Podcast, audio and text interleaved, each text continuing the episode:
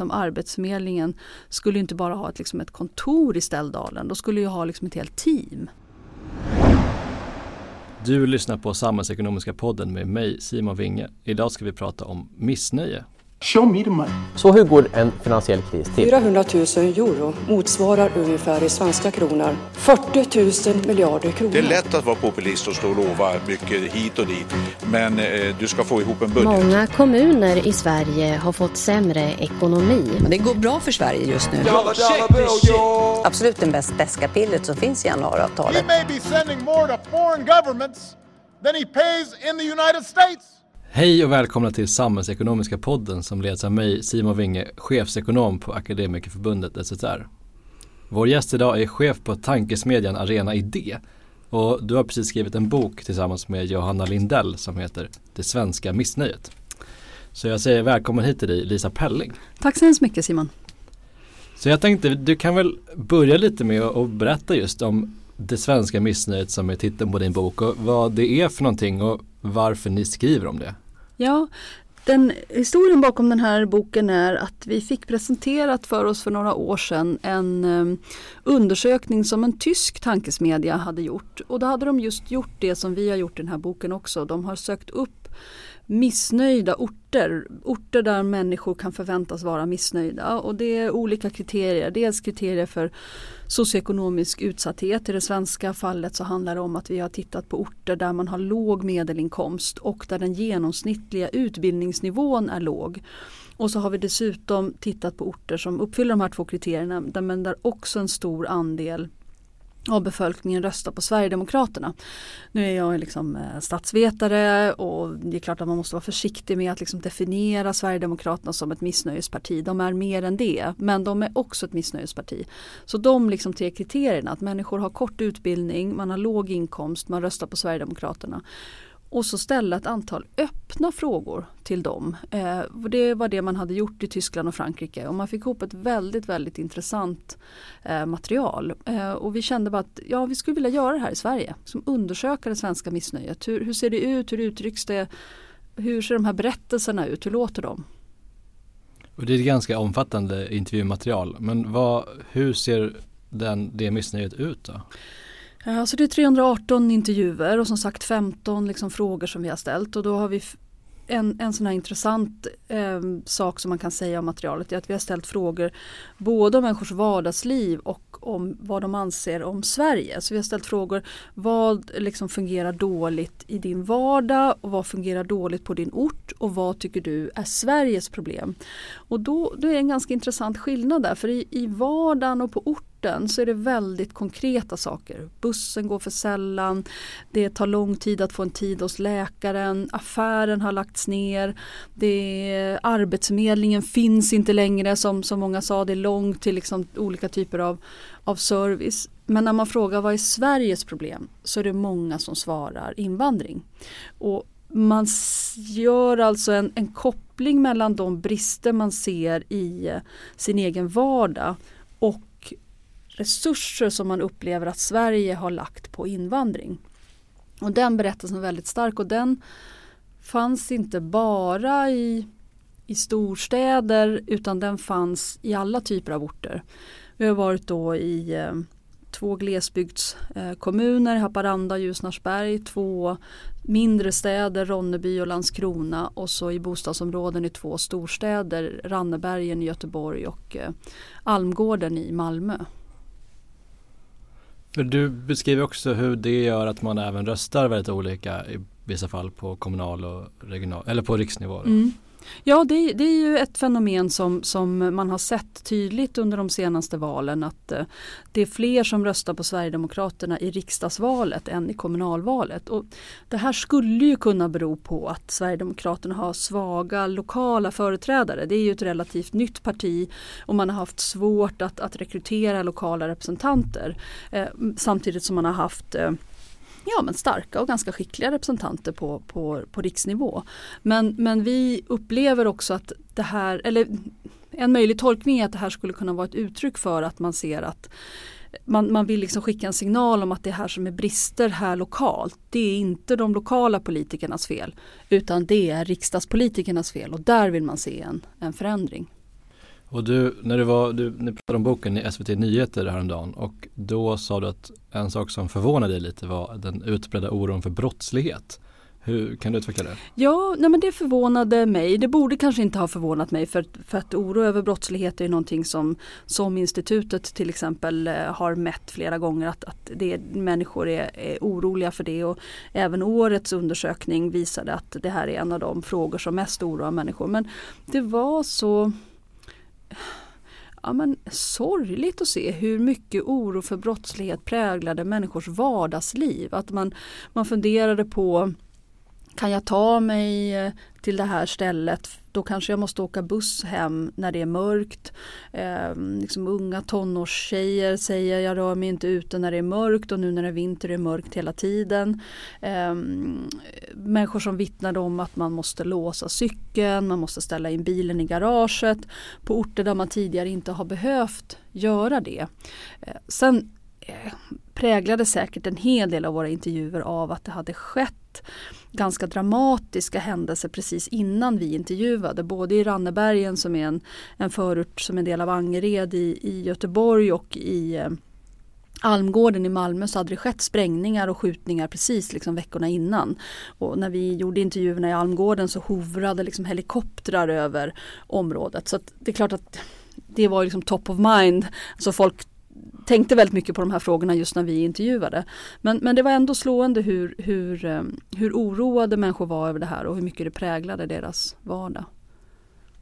Jag har tänkt på det ibland i den offentliga debatten att det finns ibland en klyfta mellan de upplevelser du beskriver då och sen då om man inom citationstecken jag menar statistik. Att om man tar våldsbrotten, de går ju ner ganska tydligt över tid i synnerhet liksom vad gör ja, ganska grova mm. våldsbrott. Och reallönerna ser vi, de för arbetare har ökat över tid i Sverige. Till skillnad från USA där de faktiskt har gått ner eller stått still i många, många år. Och det är ju någon, form av statistik. Samtidigt så hör man de här upplevelserna som ju, man inte ska tvivla på. Vad, hur kan man förstå den klyftan? Är det att genomsnittet ljuger eller är det någonting annat? Ja men när det gäller brott är det ju precis som du säger att, att när man frågar människor har du själv utsatts för brott? Så har det knappt Eh, förändrats. Det, det, har inte ökat på samma sätt som oron över brottsligheten har ökat. Så här måste det ju vara någonting annat som, som förklarar att människor är liksom mer oroade över brottsligheten än man var tidigare. Och det kan ju delvis ha att göra med hur medierna fungerar, hur sociala medier fungerar. De premierar ju när vi delar nyheter som väcker starka känslor, som väcker upprördhet och det gör ju brottslighet. Eh, och här ehm, är ju säkert inte liksom utbredningen av eh, högerradikala så kallade alternativmedier helt oskyldiga. De bygger väldigt mycket på detta att eh, Sverige håller på att tas över av brottslighet, att kriminella liksom sätter dagordningen och eh, att de kopplar också väldigt gärna ihop det med, med brottsligheten, eh, med, med invandringen. Så det här det kan ju vara en del av, av förklaringen. När det gäller den andra frågan har människor skäl att känna sig missnöjda med sin inkomstutveckling? Ja, eh, vi var ju på orter där inkomsten relativt sett jämfört med andra delar av Sverige är låg. Eh, och, och det är en sån här liksom statsvetenskaplig definition av missnöje är ju inte någonting absolut utan det är ju när du har vissa förväntningar och de inte infrias. Och man kan ju tänka sig att om, om människor i andra delar av Sverige eller i andra delar i sin egen ort, vi var ju väldigt specifikt i liksom valdistrikt inom en ort som, som uppfyller de här kriterierna. Så kan ju missnöjet öka bara för att du inte hänger med resten av utvecklingen. Alltså det, det, det, det är liksom icke infriade förväntningarnas missnöje. Eh, det, det är den ena delen. Den andra är ju att Ja men det kan ju vara så att din personliga inkomst kanske till och med har stigit. Samtidigt som allting annat som du fick tidigare och inte behövde betala för inte är där längre. Det, den, du har inte mataffären och det, postkontoret finns inte. Och banken är helt hopplöst att nå och Arbetsförmedlingen om du behöver den. Det är i bästa fall som i Ljusnarsberg ett tomt kontorsrum där det står en terminal i mitten där du förväntas liksom själv logga in på Platsbanken den, den här liksom samhällsservicen som människor kanske tidigare tog för givet som inte längre finns den har ju också ett, ett värde och det har gått, eh, det har gått förlorat. Då. Du är inne lite på, på media och eh, journalistik. För ett tydligt spår man ser i boken bland de intervjuade är bristen på tillit just gentemot måste säga, etablerade media och eh, tidningar och så. Då undrar jag dels hur de såg på er då som kommer ut där och någonstans ändå är en del av det. Och även hur den kritiken ser ut. Mot. Mm.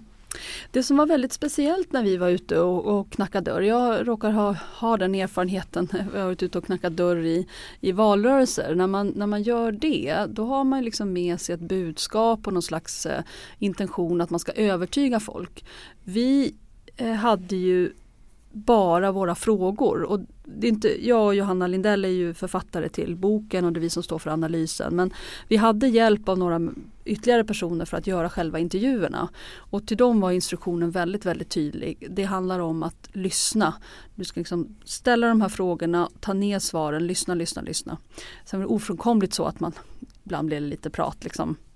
Men, men, eh, men och sen har vi eh, nästan alla har skrivits ehm, eh, har spelats in och sen transkriberats efteråt och de som inte ville bli inspelade så har vi liksom antecknat direkt i telefonen och så renskrivit sen, eh, sen efteråt. Så det kan, ju, det kan ju ha med saken att göra då att människor upplevde att vi representerade ingen särskild utan vi var människor som, som frågade. Vad tycker du fungerar bra i Sverige? Vad tycker du fungerar dåligt i Sverige?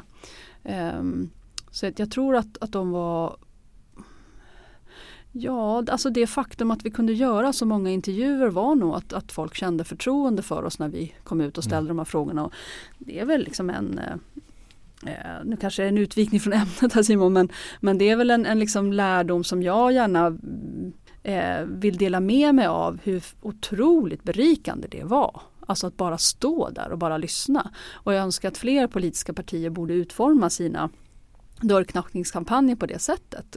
Kom med frågor istället för att komma med svaren. Det var, det var ja, otroligt lärorikt. Och jag tror att människor liksom uppskattade det eh, också. Men eh, nu ska jag retas lite här då. För 2009 kunde man höra att, ja, det är ett citat här. X har över hela Sverige och i alla landets kommuner besökt offentliga verksamheter för att lyssna på sjukvårdens personal för att lyssna på de som jobbar i förskolan och för att lyssna på äldreomsorgspersonal. Besöken har legat till grund för den politik som ex-partistämma nu till helgen ska ta ställning till. Och då har du redan gissat att det är alltså Moderaterna som var ute på sin och lyssnade mm. under första årtiondet på det här på 2000-talet.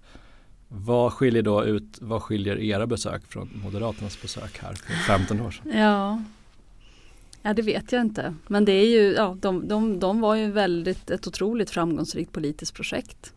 Eh, verkligen. Så att eh, det här var kanske del av framgången att de var ganska skickliga på att lyssna och hämta in liksom, eh, åsikter. Så det är ju någonting som, jag ska inte säga att politiker aldrig gör det, det gör ju politiker. Och de har eh, som eh, har det man liksom kallar partidagar. Man åker ut till den lokala partiorganisationen och så gör man ett studiebesök och i bästa fall så får man möjlighet att prata med de som jobbar på studiebesöket och mm. inte bara cheferna. Eh, så att det, det sker nog en hel del eh, lyssnande men, men, eh, men det här att liksom komma till människors hem och stå på tröskeln eller ja, ofta så stod vi i hallen eller otänkbart nu va, efter corona att någon överhuvudtaget skulle liksom öppna dörren och släppa in oss och vi blev bjudna på te och på kaffe och ännu mera te. Att, att liksom ha de här helt förutsättningslösa samtalen om väldigt stora frågor, ja det var som sagt väldigt, väldigt givande. Men skulle du säga att det lyssnas för lite från politiskt håll? Ja, Ja, det skulle jag nog säga. Och jag, jag, jag skulle nog säga det. Jag, jag tyckte att det var eh, Ja men det oroar mig det här att, att människor upplever att liksom samhället, att staten inte finns. Och det, det, det är svårt att liksom utforma en politik för att den lokala ICA-affären ska fortsätta mm. hålla öppet. Det, det, det, kanske inte går att ha en mataffär med dagens matpreferenser. För vi vill inte köpa en limpa bröd och en sorts mjölk utan vi vill kunna välja mellan tio olika sorters mjölk och fem olika sorters rostbröd. Men att förutom att affären har lagt ner så har pizzerian också lagt ner. Och eh, Arbetsförmedlingen är långt borta i centralorten. Eh, och som i lilla Ställdalen där vi var då 600 eh, invånare, där har allmännyttan för länge sedan sålt hyreshusen till en privat hyresvärd som precis när vi var där hade bestämt att eh, eh vräka byalaget från sin lokal för att han inte ansåg att de betalade tillräckligt mycket hyra. Ja, då är det liksom den sista gemensamma samlingslokalen i den byn som försvinner. Borde inte liksom samhället ha försökt göra någonting för att förhindra det? Jo, ja, ja jag tycker nog faktiskt mm. det. Man kan tycka liksom att ja, eh, hyreslägenheter som inte lönar sig, de, de, ska man väl inte fortsätta betala för. Och varför ska liksom skattebetalare stå för byalagets lokal? Jo, kanske för att byalaget gör så mycket saker som samhället annars skulle behöva göra. Och rädda människor från, från att vara ensamma och ledsna och deprimerade och pratar om hur man med gemensamma krafter kan förbättra mm. sin by. Ja, ja det, jag tyckte det slog mig att det, det här att eh, staten har dragit sig tillbaka, ja man har säkert sparat pengar på det. Men det har också haft ett pris. Mm. Men om man går tillbaka till Reinfeldts resa där för det är ungefär 15 år sedan. Hur mycket av det du beskriver har hänt på den tiden? Skulle ni fått andra svar om ni gjort boken då? Tror du? Oj, det vet jag inte. Vad intressant. Skulle man nästan liksom eh, vilja ta reda på vad, som, vad, vad det var som människor liksom tog upp jag tror definitivt att, att det här med brottsligheten är mycket mera present nu. Jag tror inte mm. att, att, det var det som liksom präglade folk då. Um, och jag vet att fackförbundet ST de har gjort undersökningar om hur liksom statens olika mm, representanter eller vad man ska säga, liksom deras närvaro, hur den har minskat. Och det handlar ju om flera tusen kontor som har försvunnit. Det är inte bara Arbetsförmedlingen utan även, även Försäkringskassan som, som inte längre eh, finns. Eller som i min egen hemstad. Liksom. Det, är det här det statliga servicekontoret det ligger ju inte inne i stan. Det ligger ju långt från närmaste busshållplats ute i ett industriområde. Där någon smart person från staten hittade billiga kontorslokaler. Men vad är det? Liksom, ja, tyckte, ja, det, och då bor du ändå i kommunen med flest statliga jobb per capita vad jag, jag Säkert, så kan det absolut vara. Precis, men om man vill liksom uppsöka liksom Arbetsförmedlingen eller Migrationsverket eller mm. Försäkringskassan så måste man liksom ta en buss och sen gå en lång sträcka genom ett industriområde. Det är inte bra. Sverige kan bättre, eller vad heter de här slagorden? Jag tänker att det finns en balansgång mellan att ta folk på allvar och lyssna och på att tolka dem bokstavligt. Och du beskriver i boken att vissa gånger får man höra vad som nästan är snudd på konspirationsteorier. Så hur hittar man den balansgången? Eh, ja det där är en jätteklok fråga. För det, det var ju eh, någonting som vi funderade väldigt mycket på. Det var ju väldigt speciellt det här att bara stå och ta emot. Liksom. Eh, och vissa ja, det var ju en studie missnöje och väldigt, många väldigt, människor var väldigt, väldigt missnöjda. Och bara liksom kräktes ut sitt missnöje på oss och vi fick liksom debriefing på centralortens lokala pizzeria då liksom eh, efteråt på kvällarna för att vi, ja, vi var, vi, ja, det var väldigt nedslående att höra hur missnöjda människor var. Men, men det är ju också som du säger och det beskriver i boken att en del var liksom konspiratoriska. Inte bara detta att det är liksom invandringen som har tagit alla pengar. Helt och valde att helt bortse från de skattesänkningar som har skett och den omfördelning som har skett. Men utan, utan också eh, liksom värre teorier än så. Ehm, eh, jag tänker väldigt mycket på det här med brottsligheten. Alltså det är ju nu när det seglar upp som en fråga inför valet, det är någonting som engagerar människor, det är någonting som präglar människors vardag. Hur ska liksom politiker förhålla sig till det? För samtidigt så är det ju så att om man på allvar ska göra någonting åt brottsligheten, då, då måste man ju försöka följa det som den samlade kunskapen säger fungerar bäst när det gäller brottsbekämpning. Då måste man ju liksom använda sina resurser så effektivt som möjligt. Eh, om man är seriös då så kan man inte bara liksom eh, eh, ja, stå för hårdare tag för att det är kanske det som folk lite kortsiktigt vill höra. Eh, så det, det, blir, det blir svårt. Men nödvändigt tror jag. Ja, men det är, vi organiserar många som jobbar brottsförebyggande och det är väl någonting vi ser att det är det första man sparar in på ofta. Mm. På både myndigheter och i kommunerna. Liksom. Ja, precis. Och, och, och, ännu mera slående var ju det här alla som liksom skyller på att det är invandringen och faktiskt liksom invandrarnas eh, fel. Eh, det finns ju liksom en frestelse märker man ju hos politiker att eh, att prata till de stämningarna, att liksom försöka erbjuda en politik till de som redan anser det.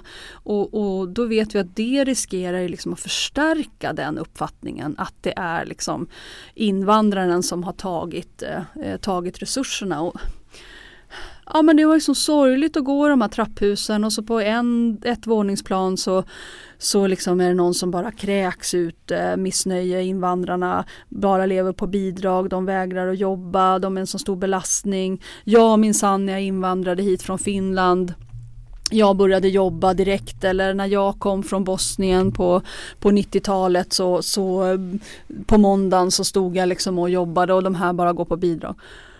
Och så går en trappa längre ner och så öppnar liksom den här ensamstående mamman som har flytt från kriget i Syrien och, och säger jag vill inget hellre än att börja jobba. Jag, jag, är förtvivlad över att jag inte får något jobb. Och jag, jag är rädd att, att jag blir diskriminerad på grund av min, min slöja. Jag är liksom ledsen över det. Och de, båda de här berättelserna finns ju.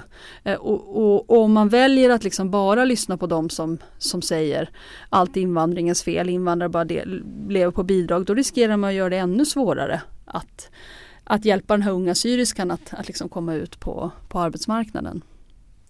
Så där, eh, ja, det är en svår utmaning men det är helt nödvändigt att ja, det låter som politisk kommunikationsklyscha men ha en berättelse liksom, om, om eh, det här Sverige där vi liksom lever ihop eh, allihopa.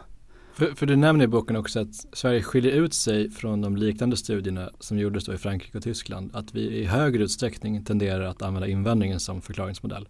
Vad, vad beror det här på tror du? Ja men så, så tolkade vi det ja. i alla fall. Alltså I den tysk-franska studien så, så konstaterar de att människor i, i storstäder var väldigt upptagna med migration och integration som, som problem. Medan de människor som de intervjuade för den studien i, på mindre orter på landsbygden var mer upptagna av bristande liksom, samhällsservice. Både kommunikationer, bussar, vägar eh, och eh, service som apotek till exempel. Och vi tyckte inte att vi kunde se den skillnaden. Eh, har ju delvis att göra med att liksom svenskt flyktingmottagande har varit liksom överallt. I lilla Ställdalen så tog man under 2015-2016 emot 600 asylsökande, alltså lika många som i hela byn från början. Och det är klart att det präglar människors liksom upplevelse av asylpolitiken om, om ens orts liksom invånarantal fördubblas.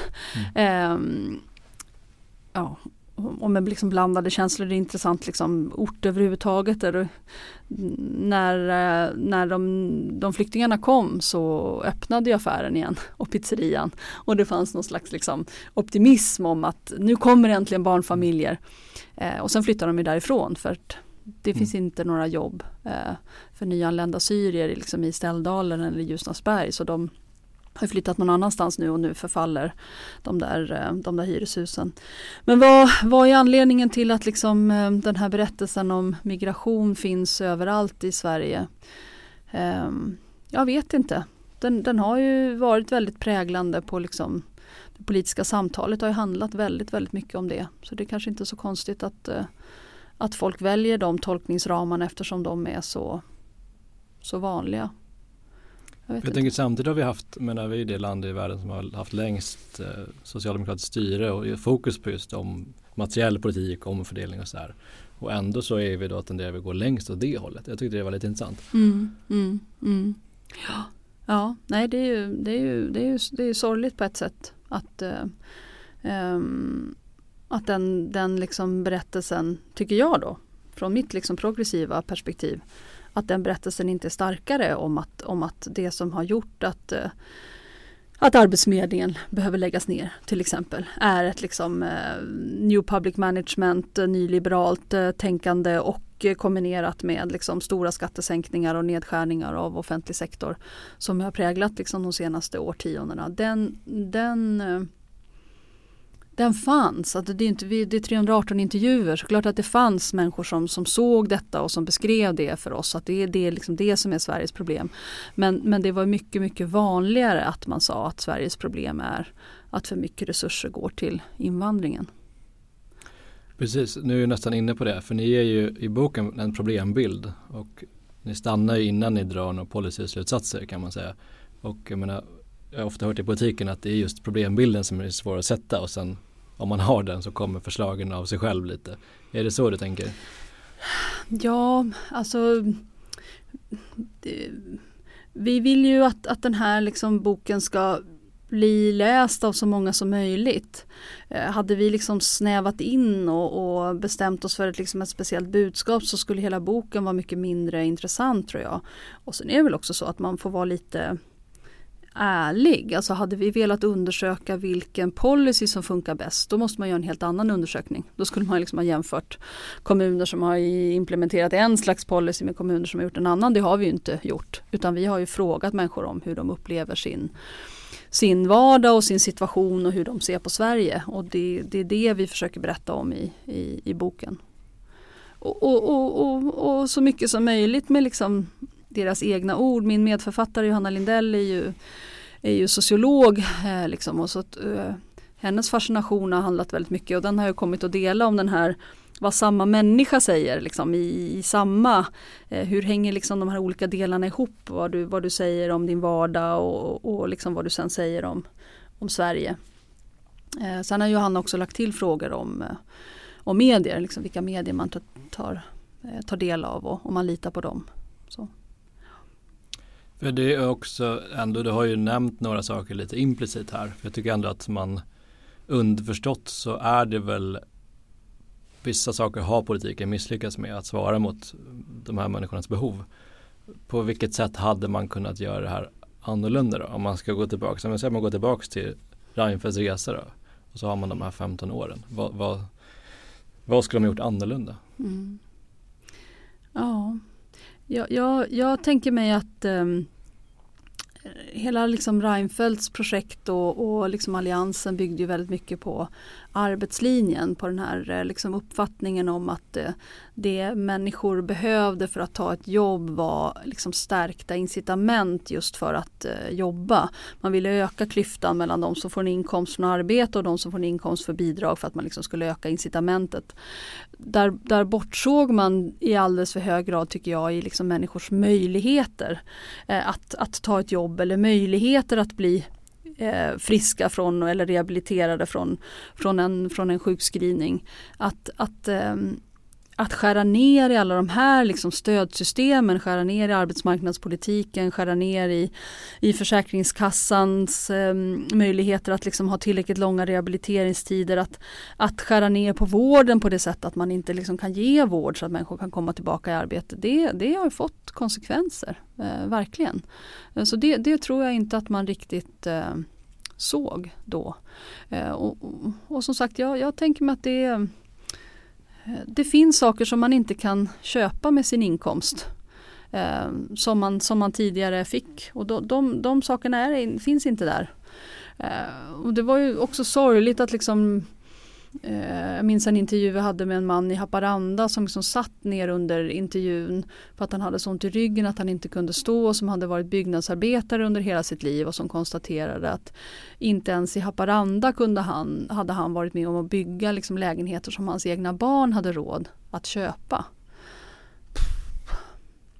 Ja, vad, vad, vad liksom eh, eh där, där det har ju saknats en, liksom en bostadspolitik då till exempel som har lagts liksom samhällets resurser i att eh, göra det möjligt även för unga att flytta hemifrån.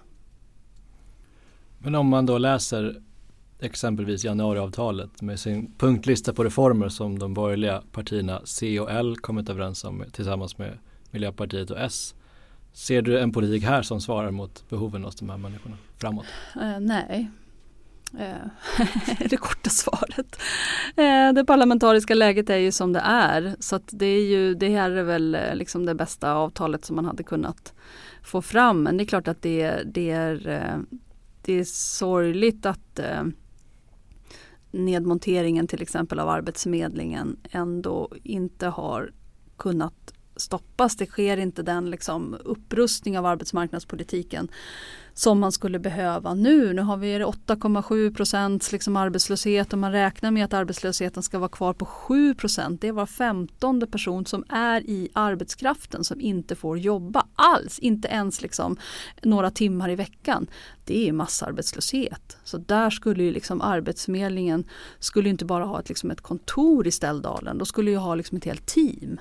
Ehm, det, det, ja, det, det, det är riktigt eh, sorgligt faktiskt att ehm, Eh, ja, där är liksom Centerpartiet är ju eh, väldigt eh, liksom blinda för den typen av insatser. Att, att människor inte behöver liksom eh, motivation eller incitament utan, utan liksom möjligheter, hjälp.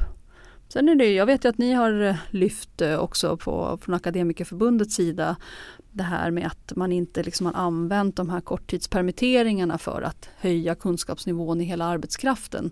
Det är ju, det är ju väldigt trist att man inte har använt den här liksom, mm. Nu när människor liksom känner att man har säkert motivation också för man märker hur liksom darrig arbetsmarknaden kan vara. Plötsligt så kan vi drabbas av en global eh, pandemi men också att människor har haft tid att vidareutbilda sig. Och, och, många, många fler hade kunnat göra det om man hade kunnat mm. satsa de resurserna. Men efter din, eh, eller er långa resa då, har du blivit mer optimistisk eller pessimistisk? Oj, vilken svår fråga. Eh, nej men kanske lite mer pessimistisk faktiskt. Ja, alltså vi var ju på missnöjda orter. Vi hade ju, vi hade ju valt dem för att vi visste att folk var arga och upprörda och, och, och liksom ledsna på de här orterna. Det ska man också säga om de här två kriterierna att ha kort utbildning och låg inkomst är också någonting som korrelerar med att man i högre grad än andra anser att Sverige på väg åt fel håll. Det är här som, som institutet har mätt den frågan tror jag sedan mitten på 90-talet. Anser du att Sverige är på väg åt fel håll? Eh, så, att, så att vi visste att, att det här skulle vara orter där människor var missnöjda, inte enbart utifrån att de röstar på Sverigedemokraterna. Så det är klart att vi har tagit del av väldigt mycket missnöje men jag tyckte mig också se att det här missnöjet var ett missnöje med sånt som där samhället har svikit och, och det är svårt att reparera det. Ehm, jag har själv engagerat mig en del i, i, i äldreomsorgens villkor och det fanns ju människor som vittnar liksom för oss om hur svårt det är att få ihop en till en vettig inkomst eh, när man eh, bara får deltidsanställningar hela tiden och bara liksom eh, visstidsanställningar. Eh, eh Även om man bor på en liten ort så behövs det ju människor inom äldreomsorgen. Och den, liksom, den kommunala arbetsgivaren erbjuder då bara liksom, timanställning. Det, det, samtidigt som man vet att, att liksom, utgifterna för äldreomsorgen skulle behöva öka. Det var någon som sa 50 nu inom liksom, närmaste tio åren för att ens liksom, upprätthålla den kvalitet som vi är idag. Och det gör mig riktigt orolig. Om vi redan idag har det så att de som vi liksom desperat behöver för att jobba inom äldreomsorgen har så taskiga villkor. Hur, hur, hur ska vi klara den här eh, om några år? Ja, där ser vi från förbundet att det är inte bara i de här kommunerna där man trots att det har varit högkonjunktur, trots att man har fått de här pandemipengarna under 2020 ändå fortsätter spara i den exempelvis kommunala äldreomsorgen. Mm. Det är över hela spektrumet. Liksom. Mm, det är det. Och det, mm. det förvånar även oss. Ja, det ja. finns ingen ambition där. Nej. Och delvis så, så, så hänger det ju samman med att eh, verksamheterna är så anorektiska att det är svårt att, eh, att skala upp. Liksom. Det, det, det, det, om, om, om rustningen är för racklig liksom, så är det svårt att bygga, bygga mera. Så säga, det, eh, tror jag. Och sen, och sen eh, ja, kommunerna tänker ju att det här är tillfälliga pengar det man har fått och att eh, om några år bara så är det tillbaka till samma smala budget och då vågar man inte anställa utan fortsätter att ta in folk på timmar. Man kan säga, trots det har 11 kommuner valt att sänka skatten i år. Då, kan man mm. notera. Men jag tänkte vi skulle runda av här med lite sådana här sanningar man hör i den här debatten tycker jag. Som man har hört i 20-30 år. Och så får du liksom förhålla dig till dem utifrån vad du har i, eller utifrån de här intervjuerna och så. Och den första är den som man har hört sedan 80-90-talet och som är att vi måste ta debatten. Vad säger du om det? Eh, ja. Det, det, ja, det måste man. För det är ju också liksom en, en slutsats tycker jag att ibland kan man ju få intrycket av att hela debatten om liksom Sverigedemokraternas roll i svensk politik handlar om hur många mandat de får i riksdagen eftersom det påverkar vem som ska bilda regering. Som om att allting handlar liksom om ett spel om ministerposterna. Och, och, och det, det, ja, det är det också men det riktigt allvarliga är ju de här människorna som bor i samma trapphus eh, i, i, i, i, liksom i Sverige och som har noll förståelse för varandra och som inte kan umgås med varandra och som, och som liksom eh, är, är ett hinder. De som anser att, att invandrare bara eh, lever på bidrag och då röstar liksom på partier som hela tiden sänker deras möjligheter att ha en, en, eh, en vettig levnadsstandard och kanske köpa det här busskortet som krävs för att man ska kunna ta ett jobb i andra delar av stan. Ehm, det, det är väldigt destruktivt. Så den, den debatten, det samtalet liksom om vad invandringen betyder för Sverige, vad den skulle kunna vara, vad som är kostnader förknippade med asylmottagande, vad som inte är kostnader kopplade till det, den, den liksom investering det är för ett land att vara, att vara öppet, att, vara, att investera framtungt i människor som kommer hit. Den, den debatten bara måste fortsätta, den måste vi liksom vinna.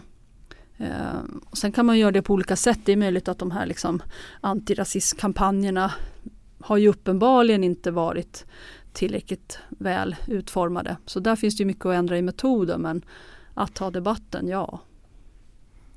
Sen hör man ofta att en Sverigedemokratväljare aldrig går att vinna tillbaka.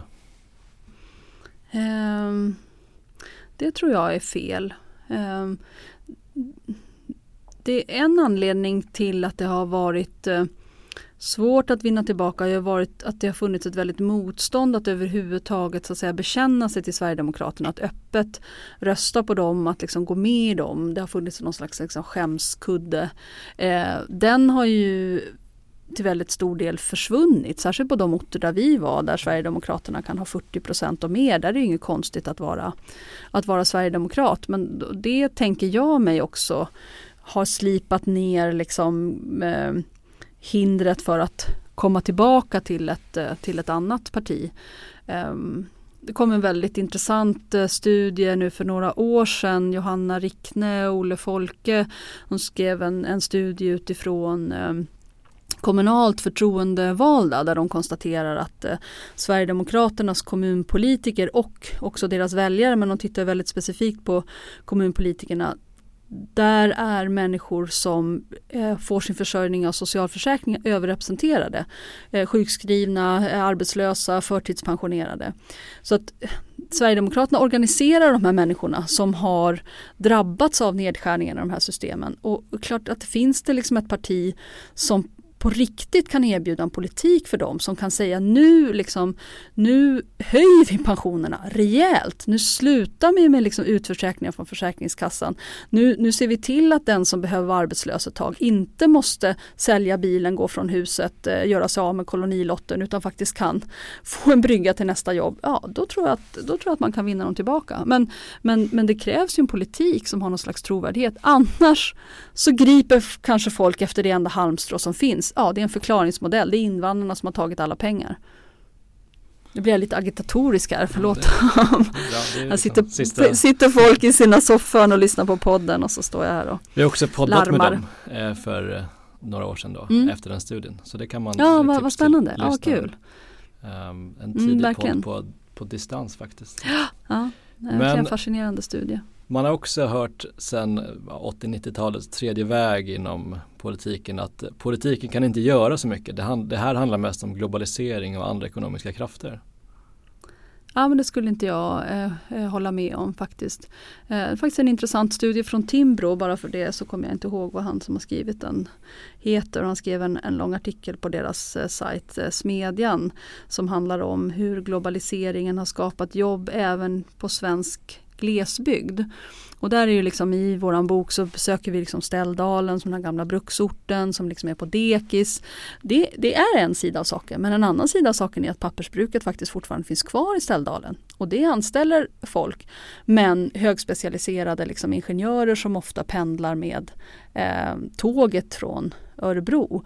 Eh, så, att, så, att, så att det här att liksom globaliseringen skulle ha eh, liksom eh, Ja, att det är det som är anledning till, till människors missmod. Nej, jag, jag, jag vet inte. Det, så enkelt är det i alla fall inte. Eh, utan, och, och, det visar väl också mm, siffrorna i allmänhet så fortsätter ju svensk ekonomi att växa.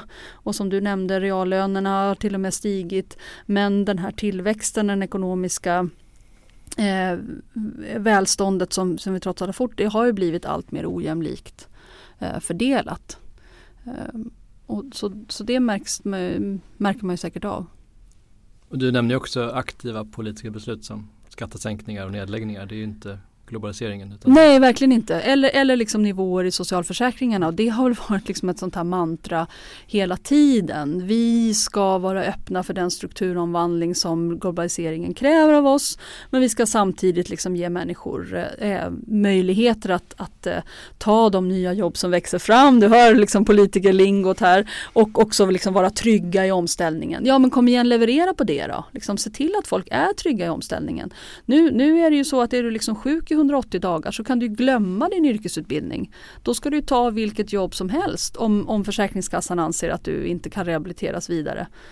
Eh, vad är det för system? Det är ju inte bara grymt, det är också liksom slöseri med kompetens. Sen hör man, det här får du, jag vet inte, det är lite oklart vad det betyder men ganska vanligt att vi har för mycket identitetspolitik och för lite materiell politik. Ja. Vad säger du då?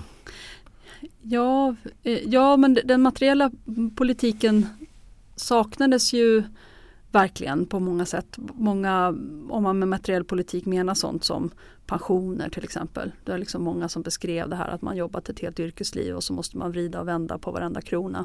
Det är klart att, att det, det, det, är, det är viktigt. Men att en sån här förklaringsmodell, liksom allt är invandrarnas fel den nya generationen invandrare, vi som kom från Finland, vi som kom från Jugoslavien, vi gjorde minsann rätt för oss. Den liksom tankefiguren hade ju inte fått fotfäste om det inte var så att, att det finns fördomar och att det finns förutsattade meningar och att det finns en massa oreflekterade åsikter. Och de, de, de måste man ju liksom göra upp med. Och det, ja, det finns ju mycket liksom skrivet och tänkt kring vad det bästa sättet att, att bekämpa fördomar. Men, men, men jag tänker mig att det handlar väldigt mycket om att liksom eh, medvetandegöra eh, och försöka nå fram till sin egen eh, mest liksom ehm, eh, Ja men, men, men medvetandegöra hur man tänker, hur man tycker och hur man har skaffat sig vissa, vissa åsikter för att utmana dem. Ehm. Ja, aktivt reflektera över dem. Så det behöver man göra också. Sen är det ju eh, Ja, det är ju liksom Sverigedemokraterna älskar ju att sprida den bilden av eh, vänstern som sysslar med liksom transtoaletter istället för att syssla med det andra. Det, det, det är ju just en nidbild tycker jag. Och sen slutligen så hör man ibland, eh, i synnerhet kanske vänsterkretsar, att många arbetarväljare är för omfördelning men socialt mer konservativa. Och är det något du känner igen efter din intervjustudie? Um, jag kan inte säga att vi frågade så mycket om det, alltså eh, om, annat än att, att liksom det här med invandring kom upp. Men vi frågade inte om andra eh, liksom värderingsfrågor. Mm. Ja, i och för sig, det är ju mycket det här liksom gör din plikt och liksom eh, eh så som familj. Däremot är det väldigt välkänt från forskningen att, att det, att det liksom förhåller sig på det sättet. Att, att, ehm, eh, eh, att vänstern liksom i någon mening kombinerar två områden som är olika vanliga i två olika liksom befolkningsskikt. Att, omfördelning är någonting som, som, eh, som, man, eh, som man gillar i, i arbetarklassen där man är mer konservativ när det gäller värderingar och i medelklassen så är man mer liksom vänster när det gäller eh, eh livsstilsvärderingar men, men lite mera försiktig när det gäller omfördelningspolitiken.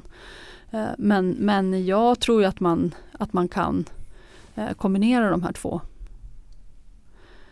Eh, och ja, och jag ser ingen anledning till att man eh, skulle gå bakåt när det gäller liksom livsstilsfrågorna. Att, att vi skulle bli mer restriktiva i vem som får älska vem och vem som får leva med vem eller hur man får uttrycka sig eller klä sig eller så. Det, det, det, det vore tragiskt. Om, om, om man gjorde det för att liksom man ska vinna de som, de som vill eh, se omfördelning. För det är alltid lite oklart tycker jag vad som är det socialt konstruktiva som man faktiskt, alltså är det, eller hur? Ja, ja. Ehm, alltså det beskrivs ju ofta i den här liksom uttjatade Galtan mm. eh, och, och, i, eh, i de liksom traditionella auktoritära nationalistiska eh, strömningarna så finns det ju den här eh, tanken om den starka staten. Uh, och, och um, det finns intressanta tankar om den här liksom den svenska statsindividualismen som Lars Trägård och um, um, Berggren uh, minns jag Henrik. För, Henrik Bergen, ja precis, har, har lyft fram. Eh, så, som ju handlar om att, att man ser liksom den starka staten som en förutsättning för människors frihet. Eh, och, och, och så, de har ju liksom redan där pekat på att det går att kombinera det här. Man kan ha en, en stark stat som människor som vill omfördelning kanske vill ha. Man vill ha en liksom eh, eh, eh, Ja men en, en stat som liksom tar hand om, om saker och ting. Eh, samtidigt som, man, som det ju liksom möjliggör en, en, en, större, en större frihet. Så det, det går absolut att, att kombinera vet inte om jag svarar på din fråga, det är komplexa saker här. Ja. Men eh, slutligen då? Skulle man skriva om det så skulle man vilja ha liksom tusen referenser till olika ja, böcker. Men det, podd är tillåtande på det sättet, kan man stå och svamla lite utan att behöva underbygga men slutligen då, uppföljaren, blir det en mer agitatorisk att göra-lista? den hoppas vi att andra skriver. Ja. Alltså vi hoppas att den här boken blir liksom läst av de som utformar politik i Sverige och som lyssnar på de här rösterna och tar, tar, tar dem till sig och försöker utforma en politik som, som kan minska det svenska missnöjet. Det, det är vad vi hoppas på. Tack så mycket. Tack. Och det var allt från Samhällsekonomiska podden idag. Vi tar oss an de stora samhällsfrågorna med en ekonomisk och facklig utgångspunkt. Samhällsekonomiska podden görs av Akademikerförbundet SSR, Sveriges ledande samhällsvetarförbund.